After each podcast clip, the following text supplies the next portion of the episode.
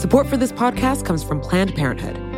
It's hard to imagine a world where we leave future generations with fewer rights and freedoms. Since the Supreme Court's decision to overturn Roe v. Wade, politicians in nearly every state have introduced bills aimed at blocking people from getting the essential sexual and reproductive care they need, including abortion. Planned Parenthood believes everyone deserves access to care.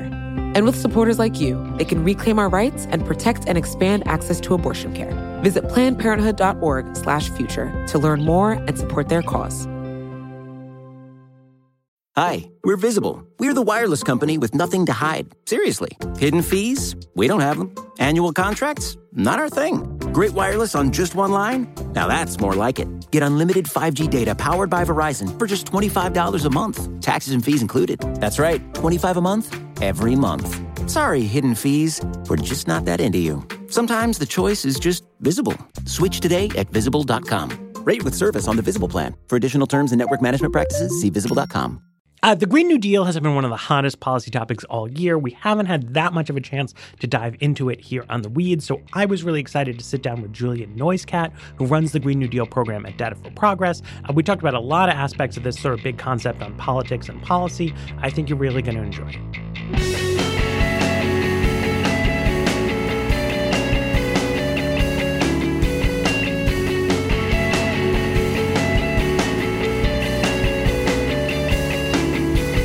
Hello, welcome to another episode of the Weeds on the Vox Media Podcast Network. I'm Matthew Yglesias. My guest today is Julian NoiseCat. He is the director of Green New Deal program at Data for Progress. Yes. Um, that's fantastic. Uh, this is a subject uh, people have been asking about, uh, Green New Deal. Um, so I'm going to start. We, would like to start with the big dumb question at Vox, but I'm going to get like so dumb.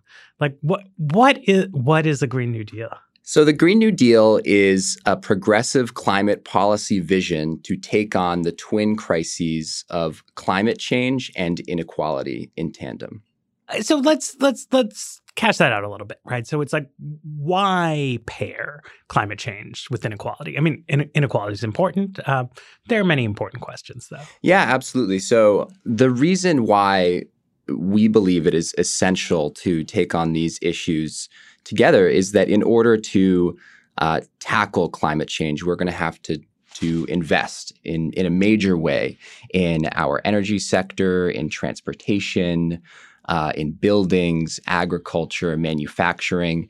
And that those investments, the way in which we go about that transition to a decarbonized economy, needs to take into account the existing inequities in the economy uh, questions about where these investments will go, which communities will benefit, are really essential. They're essential to all sorts of uh, policy, whether you talk about housing, uh, manufacturing, et cetera. Uh, also, who those jobs will will go to, right, are are really essential questions. Um, and you know, to be real, the transition to a low carbon or no carbon economy is also going to require significant shifts in the way in which we do things, uh, most chiefly in the fossil fuel economy and, and the adjacent industries. And we need to make sure that we are taking care of uh, the people who worked in those industries uh, and also the, the communities that were polluted by those industries. And I just set up like a, like a broad contrast, right? If you're old like me out there and you remember um, in the mid aughts, George W. Bush was president. Uh, nothing was happening on climate change, uh, but there was a lot of talk. You know, uh, John McCain was interested in the climate issue. He was running for president, and there was like a bipartisan process that was sort of built around him, built around Lindsey Graham, and built around the idea of a um, cap and trade or a carbon tax, right? So this is like, you know, economics 101. How do you deal with pollution? You, you charge a fee for the externalities. And then, you know, the idea to get Republican buy-in, at least the, the idea of the bipartisan process was, look, this is going to be sort of minimal beyond that, right? Like we are going to charge uh, for the externalities, and then we are going to take that money and either offset other taxes or give it to people in a kind of lump sum, and then we'll just like let the market operate. And the Green New Deal is the, I don't want to say it's the opposite of that, because like the opposite is do nothing, but it, but it's it's a sharply contrasting vision. Absolutely. I mean, I think you know, it, not so long ago, uh, when I was a younger person, uh, it was possible. You know, uh, Bush one talked about fighting the greenhouse effect with the White House effect. Uh, you know, McCain also uh, supported some cap and trade uh, policies. Uh, and you know, I think that the way in which uh, Washington, in particular, thought about this issue began from the point of bipartisan compromise, bipartisan, bipartisan, uh, and you know, there's I, I, almost like to think of the sort of climate wonks of this generation as a little bit parakeetish. You know, you you ask them about climate change and they said carbon tax, uh, you know, or something like that. And um, obviously, the politics have shifted mm-hmm. in a decade since then. Uh, you know, your colleague Ezra Klein has has done a lot of uh, great podcasts about uh, polarization uh, and the ways in which that is impacting our our politics.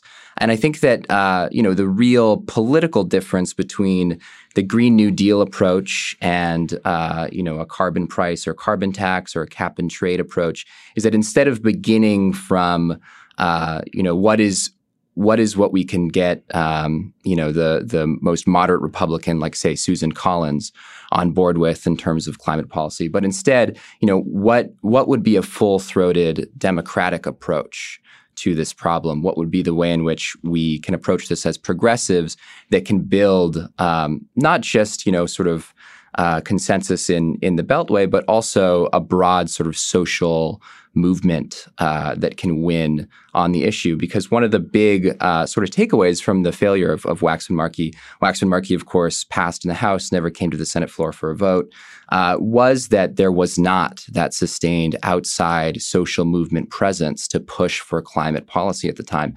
And I think that one of the key insights and, and exciting developments of a Green New Deal is that we're actually starting to build that. We're starting to build uh, the kind of movement that can, uh, when it comes crunch time, you know, take to Capitol Hill and put pressure on our elected officials to make sure that we get uh, climate legislation across the finish line. So that means sort of working with the. Um, I mean, if the if the vision of um, the pricing focus was sort of work with the elements of the business community and the conservative movement that are most open to addressing climate change and find a way that's acceptable to them. And the Green New Deal approach is say, look, like work with the communities that anchor the progressive movement and see what they require out of this kind of plan. Yes, I think that's totally right in terms of the the sort of political shift, which is a significant political shift. I think that there's uh, just and as while we talk through the politics, there's also a question here about. Uh, you know, why begin with compromise position? Why not just begin with what we believe and what we want, and then sort of compromise from there? I think that there's a lot of uh, sort of sense to that sort of theory of of the game. Uh, and then I think there's also, you know, there's been a decade now uh, since the cap and trade conversation. Uh, emissions got a Trump bump in 2018. Uh, the Rhodium Group has done some really great uh, sort of analysis of this. And the situation is therefore much much more dire and and the uh, actions that we have to take from a scientific perspective in order to limit warming to 1.5 or 2 degrees celsius are much more drastic. Uh, and actually just this month there was a very interesting paper in the national bureau of economic research uh, that basically made the argument that uh, a carbon price would have to be in the hundreds of dollars per ton uh, figure in order to actually uh, get the kind of emissions reductions that we need. So I think at the same time as the political currents have changed, the science uh, has has become more apparent. The problem has has languished, uh, and therefore the actions that need to be taken have have grown. And uh, I think that there's growing sort of consensus, particularly among Green New Deal advocates, but I'd say also more broadly speaking, uh, that a carbon tax, a price on carbon, is not going to be sufficient to achieve the emissions reductions. yeah, and it's it's interesting. I mean, I, I wrote up uh, this was a few, a few, years ago for for Vox, but it was about a water pricing plan that had happened in North Carolina. It was supposed to, um, you know, address water shortages in, in a sort of classic textbook economicsy way. Uh, but what the researchers found, you know, was that pricing intersects with inequality in an interesting way, right? That if you draw up a model in which most people have about the same economic resources, then in response to a price, people shift their consumption based on uh, essentially based on tastes. And um, that's sort of how it's supposed to work in a model, right? It's like the people who don't really care, right? The people who don't mind. Um, the temperature being, you know, a, a, little bit cooler in the winter, just like don't heat their house quite as much. And, and there's lots of small adjustments. But in the context of severe inequality, then people's response to a price signal is driven by their economic resources, right? And so you require a very high price to make a very drastic change in behavior, but then how people can adapt just has a lot to do with how much how much money they have, right? So these these subjects really kind of do pair up. But so then, in terms of the the Green New Deal strategy, I mean, what what is? So can it? I just actually yeah. comment on that that point? That I think that point is really important. What you just pointed out, uh, and the paper that I just referred to, they they mentioned that. Uh, initially the uh, carbon price, like seventy percent of that of that cost, would be borne by the consumer, right? right? And that is fundamentally, I would say, an, an, inequitable and regressive kind of tax, right? Ultimately, I believe we want the corporations to be, you know, who have contributed most to this crisis, to be the ones who are uh, contributing to our, you know, pile of government revenue to to take it on. Uh, but in fact, it's going to be, uh, you know, ratepayers. It's going to be, you know, folks who have to drive long commutes to get to their to their work site every day that are going to bear that cost. Uh, and there have been real already uh, political backlash to this. Right, the the yellow vest movement in France uh, was in large part a response to Macron's uh, carbon tax scheme. So I think that uh, in terms of questions of equity and and who should be paying for this crisis, I think that uh, the carbon the carbon pricing approach has has really failed to uh, to take hold and and uh, be effective globally. And, and, Macron, I mean, I, I feel like this was not always conveyed clearly in the U.S. coverage, but his sort of carbon tax charge was in the context of an overall set of regressive tax changes in France, where he was um, trying to bring down topping up tax levels, right? So you can imagine, like, th- there are many different ways to configure this and have an overall kind of package. But you know, what he was doing was very much a um, a regressive tax shift, which you know I think could have been maybe the basis for a bipartisan deal at some point, but but clearly you know hasn't been uh, in the United States. So, but so what? I mean, if if not this heavy emphasis on pricing, I mean, what what is the Green New Deal approach? What what do we do specifically? So I, I am not quite as uh, forceful in saying that uh, carbon pricing can't be part of the policy mix. Mm-hmm. Uh, I think there's a strong case that uh, particular sectors' uh, prices actually makes a lot of sense in terms of the way that you'd approach decarbonizing. But I would say that the the major sort of policy and intellectual shift that the Green New Deal marks in terms of discussion about uh, mechanisms is firstly uh, a conversation that that that begins on investment. Mm-hmm. When we talk about the Green New Deal, obviously uh, there's a lot of conversation about like how many dollars of public spending are sure. going to go into the economy. Um, Alexandria Ocasio Cortez threw out a ten trillion dollar figure not so long ago. It's a lot, um, it's a lot of money. Uh, you know, Jay Inslee has I think uh, three trillion committed in public funding, which then leverages towards ten trillion, or I think maybe eight trillion actually. Um, and so I think that that conversation about investment is is first and foremost a major one. And I think to to just pause on that for a second, that marks a significant change, I would say, in terms of the way in which this country approaches environmental policy. Mm-hmm. Uh, I think we've had a very regulatory heavy approach throughout our history, and uh, sort of shifting towards major public investment as the way in which we tackle uh, ecological environmental challenges is a is a major shift. I think the second is also an increasing interest in mandates. So this is like renewable portfolio mm-hmm. standards, clean electricity standards. Uh, th- these would j- basically be policies that mandate per- uh, a scheduled uh, sort of increase in uh, clean and renewable energy sources on the grid. uh, by a particular sort of date. So the the most common ones that get talked about are uh, 2050 uh, nationally, maybe 2045 in the Inslee Plan, uh, or sorry, 2035 in the Inslee Plan. Uh, we talked about 2035 in our Data for Progress uh, blueprint for a Green New Deal. So how, how does that work? So it's like we have uh, what do we get our electricity from? Exelon uh, here in DC, and Yeah. and you say to them, okay. Now it's it's 2021.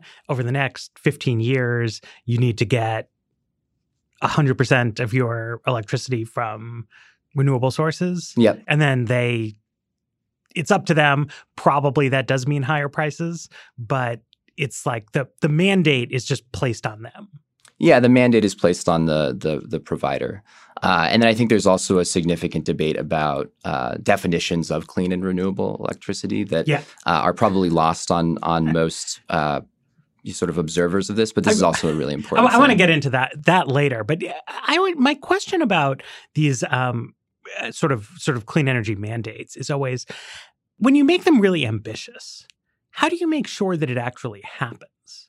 You know it's like if you tell an electrical utility you have to increase your purchases of whatever it is like solar power by some tiny amount then you figure okay they'll just like they'll go and do it right? They may not like it but it is what it is.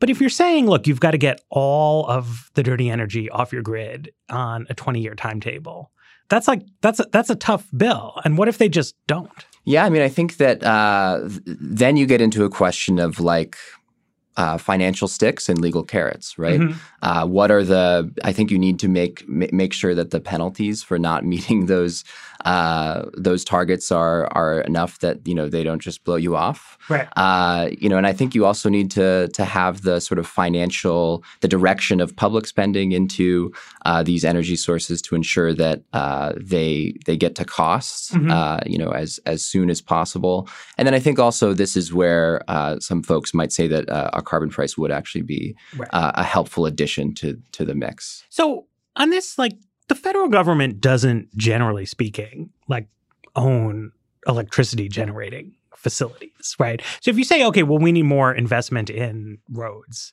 you know, it's like I know what that means. There's a highway trust fund. You you can put more money in it. You say we need another aircraft carrier. Like we have a program that does that. When we talk about okay, we're going to make more public investments in uh, creating clean electricity. Like what what does that what does that look like, sort of on the ground? I mean, what that looks like on the ground is, uh, you know, I mean, and I think the first thing that people will think about is installing solar on on their homes, and I think that that is, uh, you know, a very uh, achievable, real, and powerful solution. I think it also shifts the balance of power away from the utility, which is often a, a monopoly, and back towards the consumer. And there's actually a lot of places wherein the consumers can then sell their energy back to the grid, and can be quite empowering uh, for for for people against sort of the broader systems in which they're in.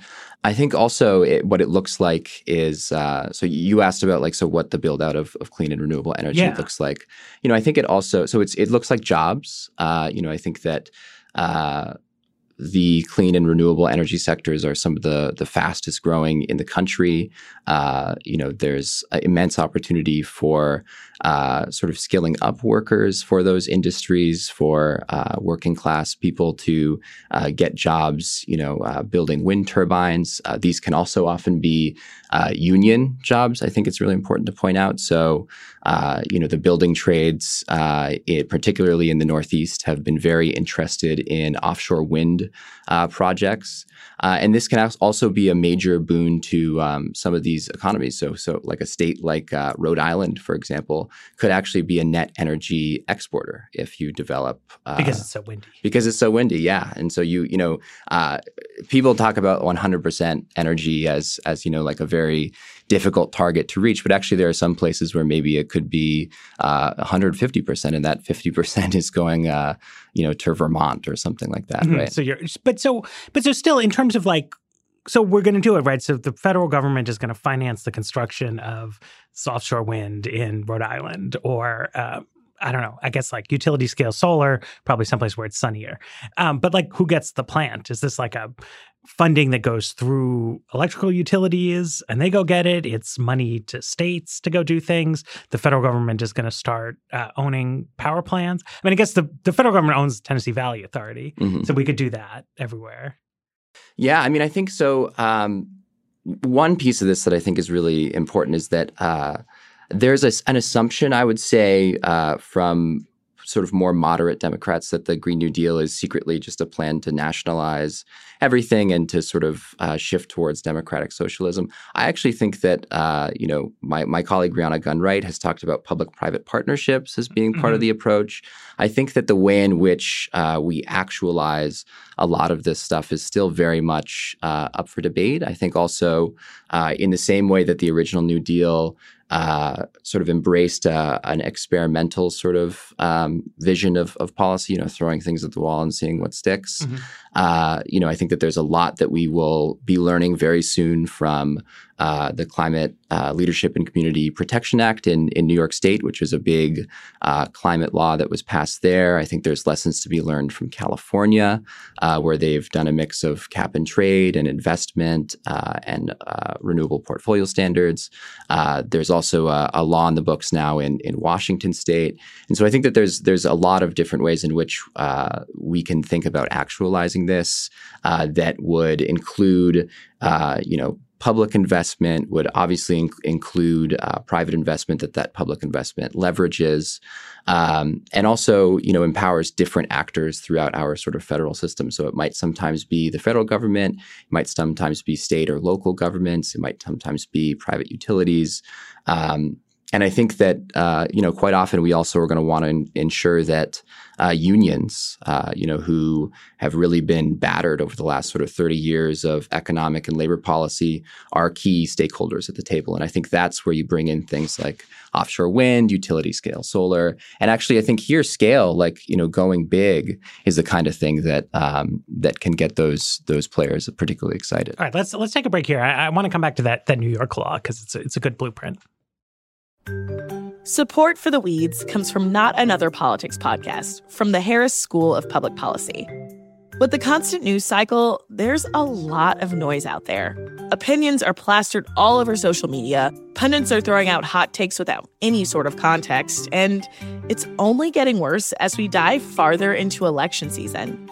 We know that if you're listening to us at The Weeds, you're looking to cut through all this. And if you like this show, you might like Not Another Politics Podcast. Not Another Politics Podcast is produced by the University of Chicago Harris School of Public Policy. They want to take a research and data approach to analyzing hot button issues and offer perspectives that go beyond the headlines. They cover a wide variety of topics in their episodes, but a few recent episodes that you can listen to include a deep dive into why women are underrepresented in US politics or whether or not we can believe political surveys. You can listen and subscribe today at harris.uchicago.edu slash NAP. That's N-A-P-P.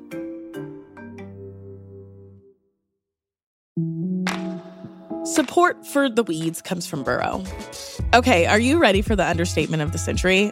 Buying furniture can be frustrating. You end up visiting a bunch of stores searching aimlessly for the right pieces to match your home, then spend hours trying to get those pieces together, or together again if you got it wrong the first time. And that's even if you were able to get it through the door. Burrow is a furniture company that wants to make the whole thing easier. Burrow's new Dune line features a contemporary yet timeless look inspired by the craftsmanship of classic mid century construction. If you're looking to bring a sense of luxury, comfort, and durability to your outdoor spaces, you might want to consider Burrow. Like all of Burrow's pieces, they offer easy assembly and disassembly so you can move or store them away as needed. Not only that, they ship straight to your door for free. Listeners of The Weeds can get 15% off their first order at burrow.com slash weeds. That's burrow, B-U-R-R-O-W dot com slash weeds for 15% off. Burrow.com slash weeds.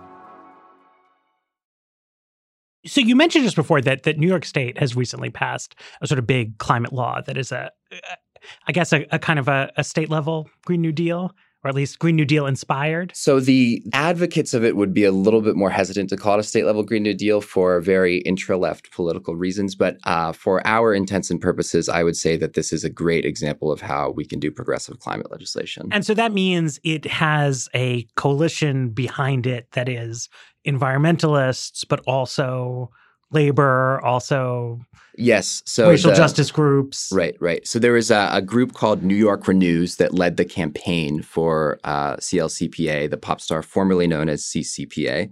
Uh, and what they what they did over four years is after one of the People's Climate Marches, uh, they created a table to discuss what uh, climate policy might look like in New York State. They included environmental justice communities. So these are communities of color on the front lines of pollution, uh, labor unions, uh, and green groups as part of that coalition. And they started developing uh, sort of a policy approach uh, to climate that centered issues of, of justice. So, uh, in, key to CLCPA is uh, investments in, in communities of color. Forty percent investment of the investments go to communities of color.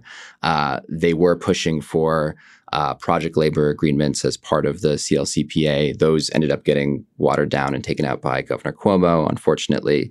Uh, but it was really that sort of approach to climate where um, you know, communities could not just benefit from uh, sort of emissions reductions, but also investments in infrastructure in their community, uh, jobs coming to their community that ended up actually building a, a successful legislative coalition such that, you know, uh, when 2018 rolled around and the Senate in, in New York State flipped, uh, or not, not exactly flipped, but we got the independent Democrat. Yes, it was a complicated out. thing. complicated thing. Uh, but anyways, uh, that that it became possible to uh, achieve this kind of uh, climate legislation, which I think many advocates and experts would say is is one of the strongest climate bills uh, ever enacted in the world. So. What is the the labor piece of this exactly? Because uh, perennially a sort of problem for environmental causes is that you know you have you, you have in the United States labor unions that are a little bit tenuous, right? So in some countries, you know, if if you go to Finland, right, like every large employer is basically covered by a collective bargaining agreement. So if you put forward an economic change that like puts some companies out of business, but then there's some different companies, people are still unionized. That's like baked into the cake, right? But America's not like that. Right. So if jobs disappear in particular unionized sectors, even if some new employment opportunity exists, right? Like that is still a blow to labor. And so it gets very tricky often to talk about large scale economic change. So like what's the what's the what's the mechanism to kind of square that circle? I, I, think one of the most often cited cleavages in democratic politics is this environment versus jobs and unions mm-hmm. Sort of narrative. Uh, at Data for Progress, I should say that we have analyzed our own public opinion survey data on this issue and actually found that uh, the story is a little bit overblown. So the the union members who responded to our surveys were actually uh, union membership was one of the most highly correlated identifiers uh, that that uh, could determine your support mm-hmm. for a mm-hmm. Green New Deal. Uh, Just to say, of course, I mean the the biggest labor union in America right now is teachers union, right? Yeah. I mean, a, a, very large share of the of the union workforce is in service sectors, is in uh, public sectors, particularly in education. A lot of the organizing is in you know digital media outlets like here. Um, so yeah, I mean, I, I do think it's it's important to not like overly dwell on like a 1970s vision of like what the union labor force is in America. Um, but it's still true, right? Like when people were campaigning against Keystone Pipeline, yeah, right. There were um, people from the building trades who were like, "No, like we we want to build the pipeline. That's that's that's what we do here." Yeah, I mean, uh, so LIUNA put out a press press uh, release around Dakota Access, calling a number of my friends who were working on the campaign at Standing Rock thugs. So yes, this is this is it does exist. Uh, I just want to I just want to foreground what I'm saying. With, yeah, no, no, no, I agree. It's a little bit over overblown, I would say. Uh, SEIU, which is also one of the biggest unions, obviously, in the country, uh, just came out in favor of the Green New Deal. So I think we're making major inroads with labor. Um, but the, the basic the issue is is that there are a number of unions, particularly the building trades, boilermakers, uh, you know, mine workers, who work in fossil fuel industries or fossil fuel adjacent industries those jobs truthfully are tend to be actually quite high paying jobs so mm-hmm. if you have a high school diploma it's possible to uh, make a six figure salary if you're working in some of these industries um, and truthfully the, the way in which we have in the places that we have enacted uh, a transition uh, it has not been particularly friendly to those workers. So they will often look at uh, companies like Tesla, for example, which uh, has a pretty anti-union stance, mm-hmm. Uh, and say, well, if this is what you know clean energy looks like. Uh, I don't think I'm super interested in that. And this is one of the big, big challenges that I would say advocates for a Green New Deal face. Uh, you know, we need to ensure that in the transition to a clean and renewable energy economy that we are taking care of those workers.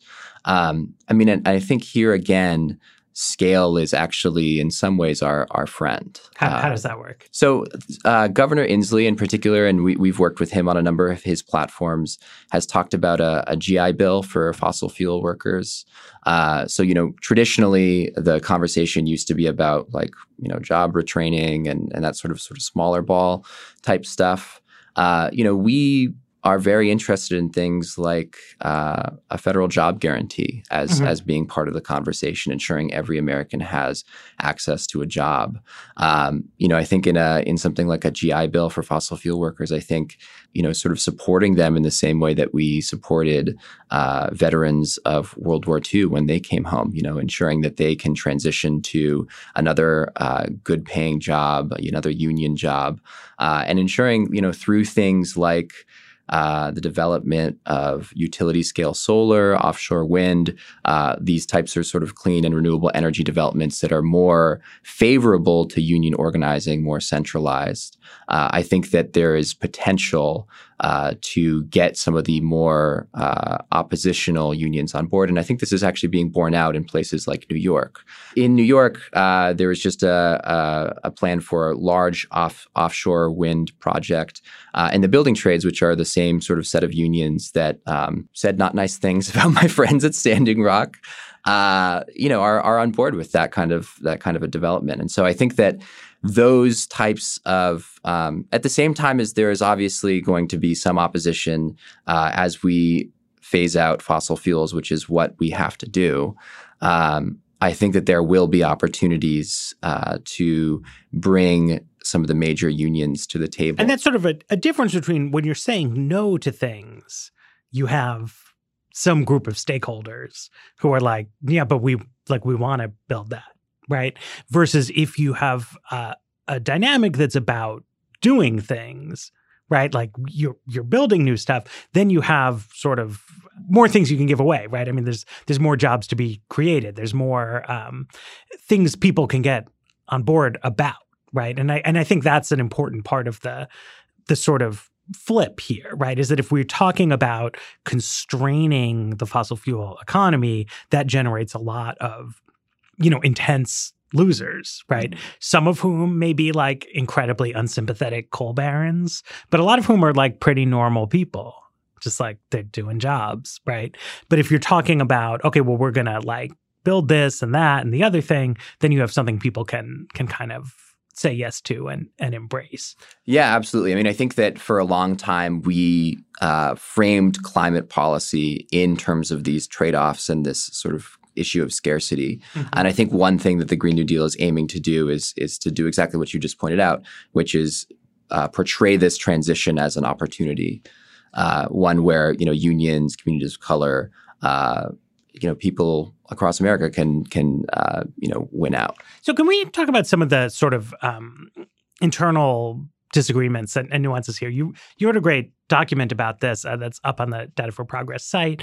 Uh, but I think like one big one is that if you read candidates' plans, I, I don't specialize in this, but I, but I like to read plans. And so some people talk about you are unique probably in that way renewable energy, and some people talk about zero carbon energy.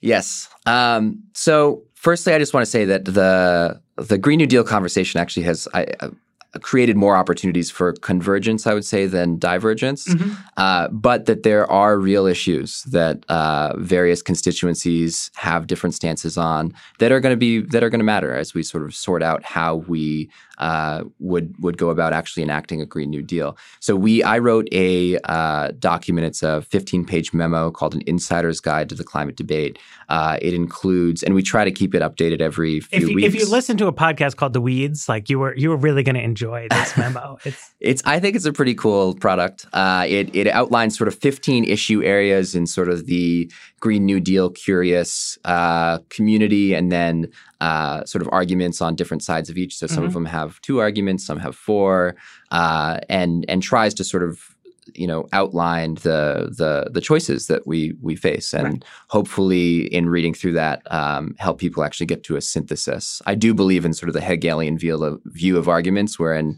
you know A B gets us to C, but I don't know. Sometimes it feels like A B gets us to zero. Right. Um, so on the the clean versus renewable, um, so this is a question. This is a question of definitions, Mhm. essentially. Uh, so renewable energy is uh, usually defined as like wind, solar, geothermal. Um, sometimes people will, will include um, biomass. I don't really think that that's so. Biomass is basically uh, like wood and Uh-huh. um, you know sort of agricultural products and stuff like that that you can burn. Sometimes uh, waste as well.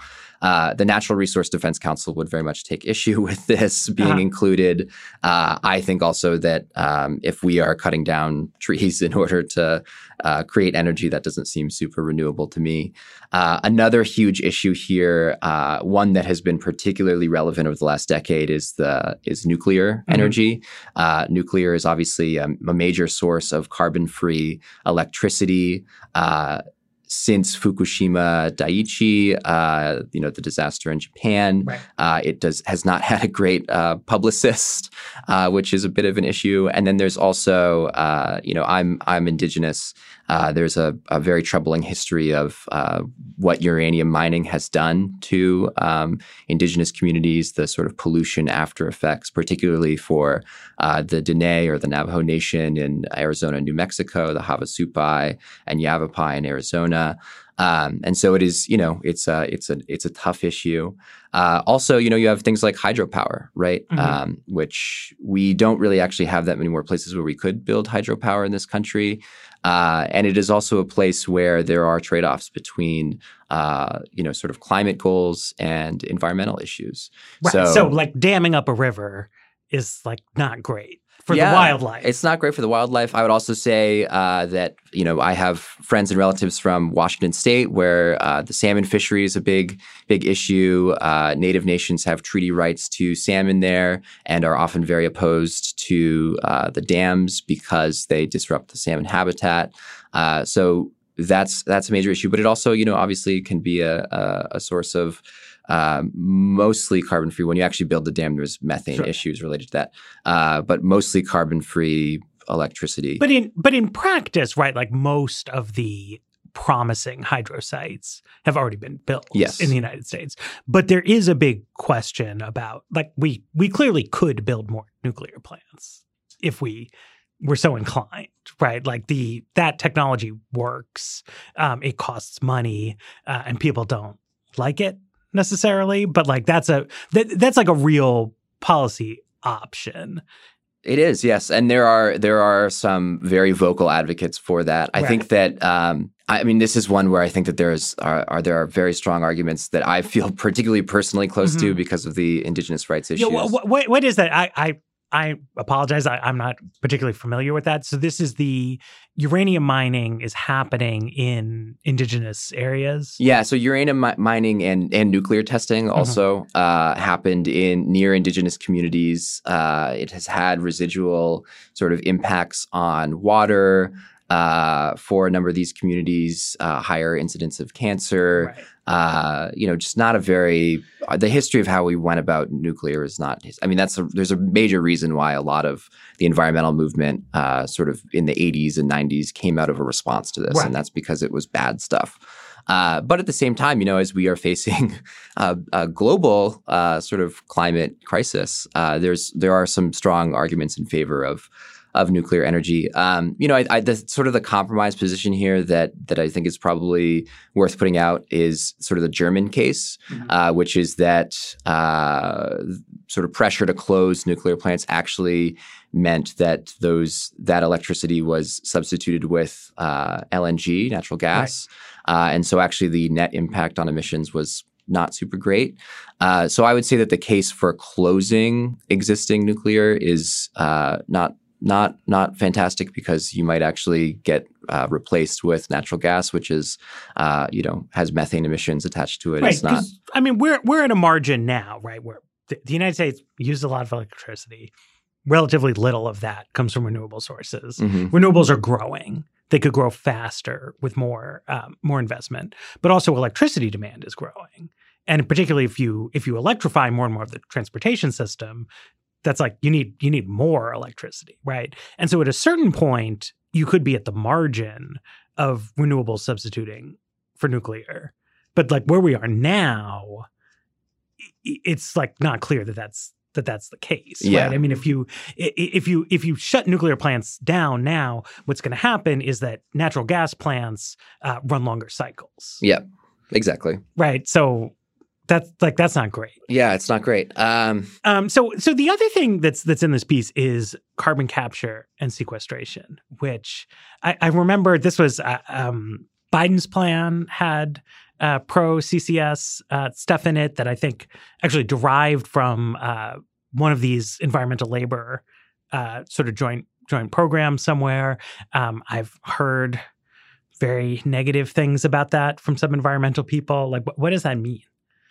Carbon capture and sequestration. Yeah. yeah so this is um, like the, so this is like the like popping a thing basically on top of the the smokestack to ensure that the the sort of emissions get get ca- the carbon gets captured. Uh, the issues on this one are sort of so a lot of frontline and fence line communities, so people who uh, live close to these uh, these plants, uh, express significant concerns that uh, there is a moral hazard here that uh, carbon capture and sequestration will prolong the life of uh, industries that and fuel sources that need to to sunset. Mm-hmm. Um, so this is a, a major issue for uh, the environmental justice movement.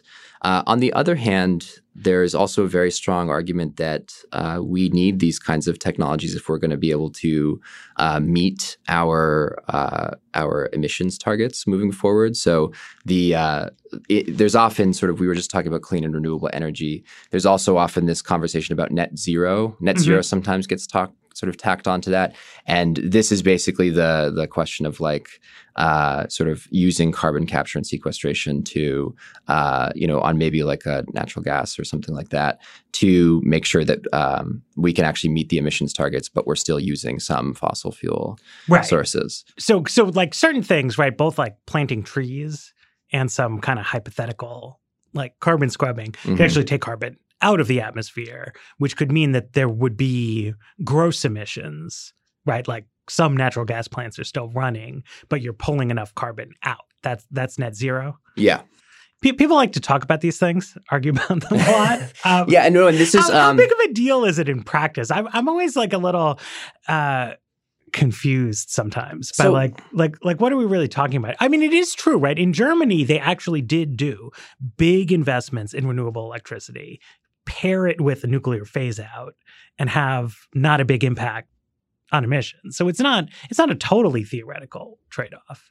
So there are places where this has been a very live debate in in real life. So uh, a year and a half ago, I was part of a coalition of activists who uh, were lobbying about 45Q, which was a, a, tax credit that was part of the big sort of Trump tax bill mm-hmm. uh, that would go to people who are utilizing uh, carbon capture technologies.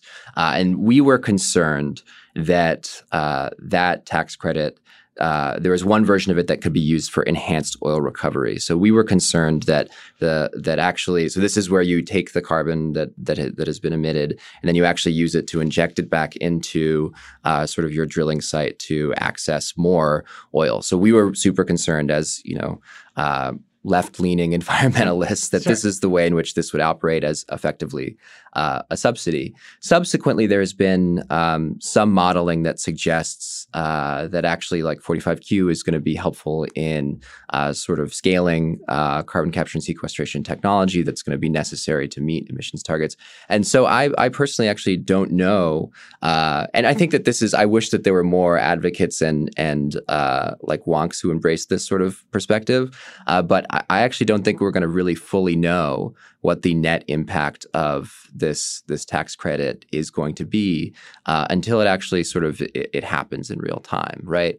Uh, and so I think that these these these debates matter about uh, you know are we arguing for 100% clean electricity or 100% renewable electricity, which would look actually quite different.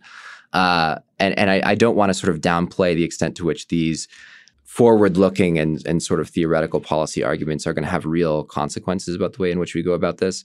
Uh, but I also think that you know as we as we approach these issues, there's going to be so many unforeseen uh, technological developments. There's going to be uh, for any of these issues, uh, there's a major siting questions, right? Like where are you actually going to build this stuff? For nuclear, that's like one of the biggest issues. Uh, and so I think that you know. Um, having a healthy sort of relationship about like the limits actually of our knowledge uh, is is super important. But then also leaning into um, just the the the basic reality that we do need to just be like going full speed ahead in terms of building out the stuff that that we need, and I think sort of sorting through these issues as they arise. All right, let's take another break and, and come back to some more of these questions. Hi, we're Visible. We're the wireless company with nothing to hide. Seriously. Hidden fees? We don't have them. Annual contracts? Not our thing. Great wireless on just one line? Now that's more like it. Get unlimited 5G data powered by Verizon for just $25 a month. Taxes and fees included. That's right, 25 a month every month. Sorry, hidden fees. We're just not that into you. Sometimes the choice is just visible. Switch today at visible.com. Rate with service on the Visible plan. For additional terms and network management practices, see visible.com. Okay, so we've been talking, I think, mostly about electricity generation here, um, which is obviously an important part of climate change. Uh, but there is uh, more sort of buckets to it, um, and and like what what does what does the Green New Deal mean for like people's commutes? Hopefully, uh, it means that we are going to build denser cities so more people can walk, uh, more people can ride their bike, take public transportation. Uh, and hopefully, you know, that means that you don't have to. Uh, I come from the Bay Area where commutes have suddenly become two hour affairs. Mhm. Uh, and so hopefully it means that, you know, uh, in a Green New Deal future, you don't have to sit in your car and be angry for two hours a day about the fact that you're in bumper to bumper traffic. But also some electric cars. Some electric cars, of course, yes, uh, yeah, and so so it means there's going to be electric cars on the road. Uh, it means hopefully that in places like the Bay we have more BART, uh, you know, more sort of zero emissions buses, uh, more bike lanes. Uh, and you know, sort of, I think more smart and and modern urban cities. I mean, know, I know this is like one of your Yeah, well, this I, favorite I, I love subjects. cities, um, but this is like this is the area where it's like the the technology is fairly proven, right? I mean, we bicycles work, subways work, even electric. I mean, I, you can't afford a Tesla, but like the cars work just fine, um, and and and we know how to how to do all that stuff. Uh, but then you get into some of these. Well, there is one actually issue Yeah. that's worth mentioning, which is that uh, you know if we build out these charging stations, they actually are only as green as the grid that they're attached to. Right. Uh, so it is important that we have you know decarbonize electricity at the same time as we're building out sort of the infrastructure for zero emissions uh, Right. transportation. Right. But it's like electricity, daily transportation. It's like you can see it, right? Like right on the horizon, right? We we have clean electricity. We don't have enough, but like it's there. We have green cars, we have mass transit. So we're just talking more, and more, and more, and more. But then you talk about like um airplanes. Uh, where I think there was some some Green New Deal controversy, right? Because AOC wanted to ban airplanes, or or something like that. I mean, what what do we do there? I mean, planes cause a lot of pollution. I don't believe that AOC said she wanted to ban airplanes. I well, think I'm that not that's, saying she said she did, but I, I definitely saw on Fox News that she said that. Yeah, so this is one of the big issues, right? Is that uh, Republicans ha- seized on uh, a few sort of uh, they seized on an FAQ and and um, sort of did talked about cow farts and hamburgers and and airplanes. Uh, so these are real issues. So there's a there's an interesting um, it's from one of the the sort of Nordic countries. I can't remember which one, but there's basically this proposal that you take 1.5 percent of GDP and invest it in uh, R and D for things to, to address issues like right. uh, aviation, uh, and you know they think that that can that can solve the issue. Uh, I think that also, you know, I mean, I, I, I'm I'm going to be real. I think that like air travel for uh, a, a significant fraction of this country has allowed middle class families to go and uh, you know see some of the great cultures of the world. it's a you know it allows kids to go study abroad. Uh, I got to go get a, a, a graduate diploma in the UK, uh, and all that sort of stuff is was enabled because of uh, aviation. Uh, and so there's there's uh, some real sort of complexity on this issue because it also is a major source of emissions. Uh, and I think this is one place where we we are going to obviously have to sort of uh, do much more research into um, what is possible without sort of jet fuel or maybe cleaner forms of jet fuel. But I think it's also a place where there might be a conversation about offsets, right? Right. But I mean, so it's like this is so. I mean, this is why politics is maddening, right? Because there's there's like so much we could do right, in the relatively short term, uh, particularly around electricity being greener, around transportation being greener, around um, like home insulation, which we haven't talked about, around home heating sources, right? Like this is all like fairly doable, but you would have to like do it, right? And there's intense political controversy. And then there are these important questions to be asked about like what is the long-term solution for air travel where we really don't know. But it's like when you raise shipping that, also another really big one. Right yes. Um, when you raise that question like this has been seized on there's a i saw um, there's a there's a sign now in michigan about how gary peters wants to ban steak. Conservatives understand that if you if you have the debate on those terms right about like are there going to be airplanes and cows in the future that that's a loser for progressives.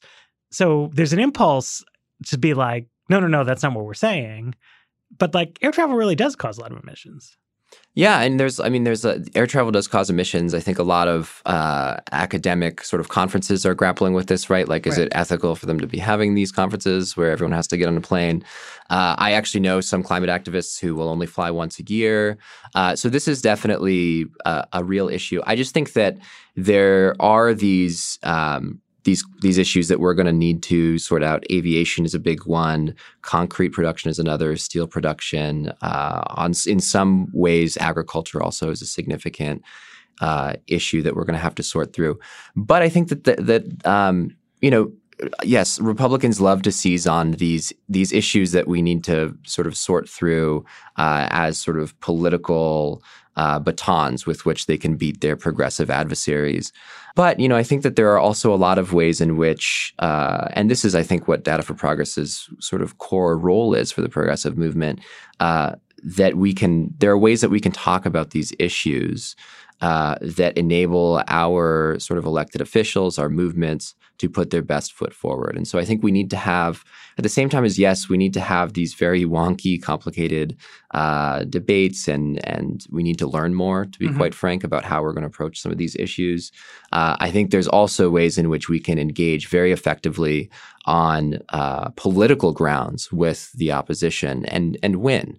Um, you know, I, I, actually think that uh, on on climate change the Democrats basically have a monopoly on credibility on mm-hmm. the issue, and I really like uh, our odds. You know, taking on uh, a conservative establishment that is deeply in the pockets of the fossil fuel industry and believes that global warming is a Chinese hoax. Like I think that we actually can win on a lot of the issues if we take them on on those grounds. So I mean, so so what does that mean though? Like what what grounds? Um do you take them in on, right? I mean, if if they are going to come back at you with like you want to ban hamburgers, like what what do you say? And do you do you have to tell the vegans to fuck off? Uh, so I, I personally would not tell the vegans to fuck off. I work with a lot of vegans. No, I'm sure you do. Uh, you know, there's a lot of we, those. in we, we have a lot of we have a lot of militant vegans here at the Vox.com staff. There's a lot in the climate. No, but see, to to me though, like this is part of what makes it politically challenging because like part of the to and fro is they'll be like. AOC wants to ban your hamburger. And then I'll be like writing an article. It's like, actually, no, she doesn't. But then Ezra Klein, who I love, co-host of The Weeds, co-founder of Vox.com, has another good podcast. He'll come out with an article that's like, yeah, actually, we should ban hamburgers. it's not that helpful. Yeah, well, so uh, there's a lot to unpack here. So I think, firstly, um, the messages that we see as as winning on the Green New Deal and climate for uh, for Democrats are firstly the urgency and and moral uh, issue here, right? Like we need to give our children a livable climate. I think that that's number one. I think number two, uh, the jobs and infrastructure uh, messages, which are core, I would say, to the Green New Deal approach to climate policy, have proven to be quite effective. Um, I would say also that. Uh, a broader conversation, which the Green New Deal enables, not just about carbon emissions, but about other pollutants. Uh, so we want to talk about lead removal. We want to talk about uh, clean air and clean water. I think that that's those are winning grounds for us, and actually uh, can be quite effective messages for uh, folks across the United States. So in West Virginia, there was actually a race in which uh, those messages were relevant among conservatives. Uh, and then lastly, I would say uh, the conversation about so I, what did I say? I said jobs, just oh, I think the conversation about justice is also a very important one. So I think uh, making sure that we are talking about uh, what this means for communities of color, uh, what this means for Indigenous nations, frontline communities, for workers. I think all of those messages are are very powerful for us. So frontline communities is a, is a phrase I had not been familiar with until until the rise of Green New Deal discourse. uh, what, what, what does that mean? So frontline communities are communities on uh, the front lines of climate change. On the so, front lines. Yep. So they are uh, they're the communities that are adjacent to polluting industries. Uh, so this is places like uh, what's called Cancer Alley in Louisiana, uh, which is uh, sort of right on along the Mississippi River and um, is uh, adjacent to a number of, of different sort of fossil fuel plants. Uh, this is communities like Standing Rock, where uh, just a few years ago there was obviously the very iconic campaign against the Dakota Access Pipeline. Uh, and this is also communities like the South Bronx, where uh, there are very high levels of, of asthma uh, because of sort of pollution in the air. Yeah, I mean, Weeds Weeds listeners will know we've done a, a million uh, studies about um, you know particulate pollution Mhm. um, and its impact on people, uh, which uh, is not it's different from climate change, right? In that the, the CO two emissions don't really care about your location, right? They they go up into the atmosphere, the whole planet. I shouldn't say they don't care about your location. It matters how close you are to the coastline, but it doesn't matter how close you are to the source of the emissions, right? But particulates is is different from that, right? If you live near a highway interchange, if you live near a coal plant, right, the impact on you is much much more severe than it is on the typical person. And part of how we have um, dealt with those hazards historically is by uh, sort of dumping the pollution on poor people. Yeah. Yeah, and, and so this is actually what the origin of the environmental justice movement. So the environmental justice movement uh, is the sort of post civil rights environmental movement that has been led by communities of color, uh, and this is sort of the one of the primary issues that they organized around. It was originally about sort of toxic waste sites and the fact that uh, we were dumping all of our pollution uh, in communities of color across the South, across the United States, uh, and that this sort of became a, a way in which uh, people of color actually came into the environmental movement was through that issue. And so you you mentioned lead also as, as part of this. Yes, so places like Flint. Uh, so we have we've done uh, a lot of public opinion surveys. Uh, they're available on our website. We also make our, our data available if any wonky people want to check it out. Uh, and so yes, lead removal is also a very popular uh, issue. Also, sort of uh, you know calls to attention uh, the enduring sort of uh, public health issues that are built into a lot of our infrastructure. So I'm sure uh, some of your listeners will be familiar with sort of Flint and the water crisis there. Yes, we have heard of that. Uh, there's also in I, I lived in New York for a number of years in New York City Housing Authority public housing. Uh, there's significant uh, lead removal issues there as well, and I think that uh, you know while it's not just now it's while it's not directly about uh, emissions, obviously, I think that addressing those kinds of uh, public health and environmental health issues are really essential to the Green New Deal approach. Right. So this is sort of a kind of broad question, but like the biggest criticism that you hear is like climate change is so hard. Why are you tackling on this other stuff? Yeah, this is one of the biggest uh, criticisms. And I think that the issue here is that, like, the way in which people experience uh, climate change is actually not just through the parts per million in the atmosphere or the share of renewables on the grid. Uh, you know, the way in which uh, people actually feel their climate change, uh, actually experience climate change and energy policy is, uh, you know, what they pay in their energy bill. It's the quality of their neighborhood. It's the jobs that they have access to. Uh, and so I think if we want to build a, a, winning coalition and actually create political durability to climate policy, I think we need to sort of uh, address those sorts of issues that are sort of part of the whole picture of of uh, sort of the fossil fuel economy and um, sort of environmental injustice issues. All right. So before I let you go, one last thing. What what what should I have asked you about? What what did we miss here? Yeah, so I think that one thing that we missed is the uh, sort of issues of diversity in the environmental movement that uh, I think are really core to the politics. So, very briefly, uh, the environmental movement uh, emerged out of a set of thinkers who sort of ranged from uh, garden variety racists to eugenicists. Uh, and the institutions that they built and the policies that they pushed for uh, really reflected this. So the, the, the best example are are the national parks, uh, which are so-called America's best idea, uh, but were which actually were often built uh, at the exclusion of indigenous communities who were living there, uh, communities of color, working class folks who were accessing those lands.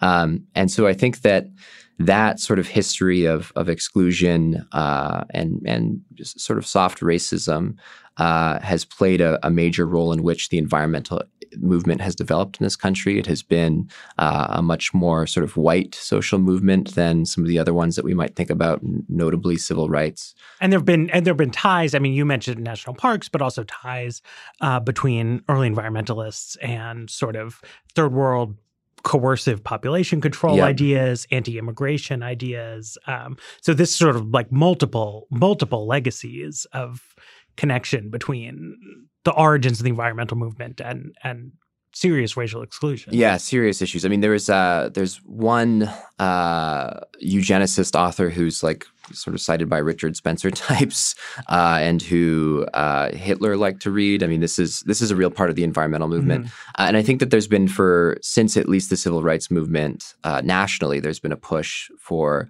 uh, greater diversity, for greater interest in uh, the ways in which pollution disproportionately impact communities of color, and I think that this. Uh, so I think that the the Green New Deal has succeeded clearly in building a multi generational uh, sort of environmental and climate movement. Obviously, the folks who we see pushing for this most often are young people, but we also need, uh, I would say, people of color to be more engaged in this coalition.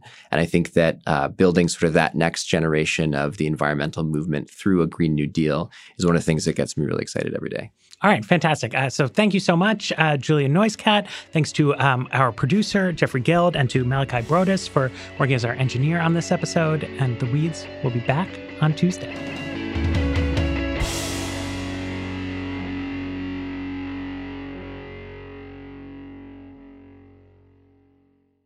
Hi, we're Visible. We're the wireless company with nothing to hide. Seriously. Hidden fees? We don't have them. Annual contracts? Not our thing. Great wireless on just one line? Now that's more like it. Get unlimited 5G data powered by Verizon for just $25 a month. Taxes and fees included. That's right, 25 a month, every month. Sorry, hidden fees.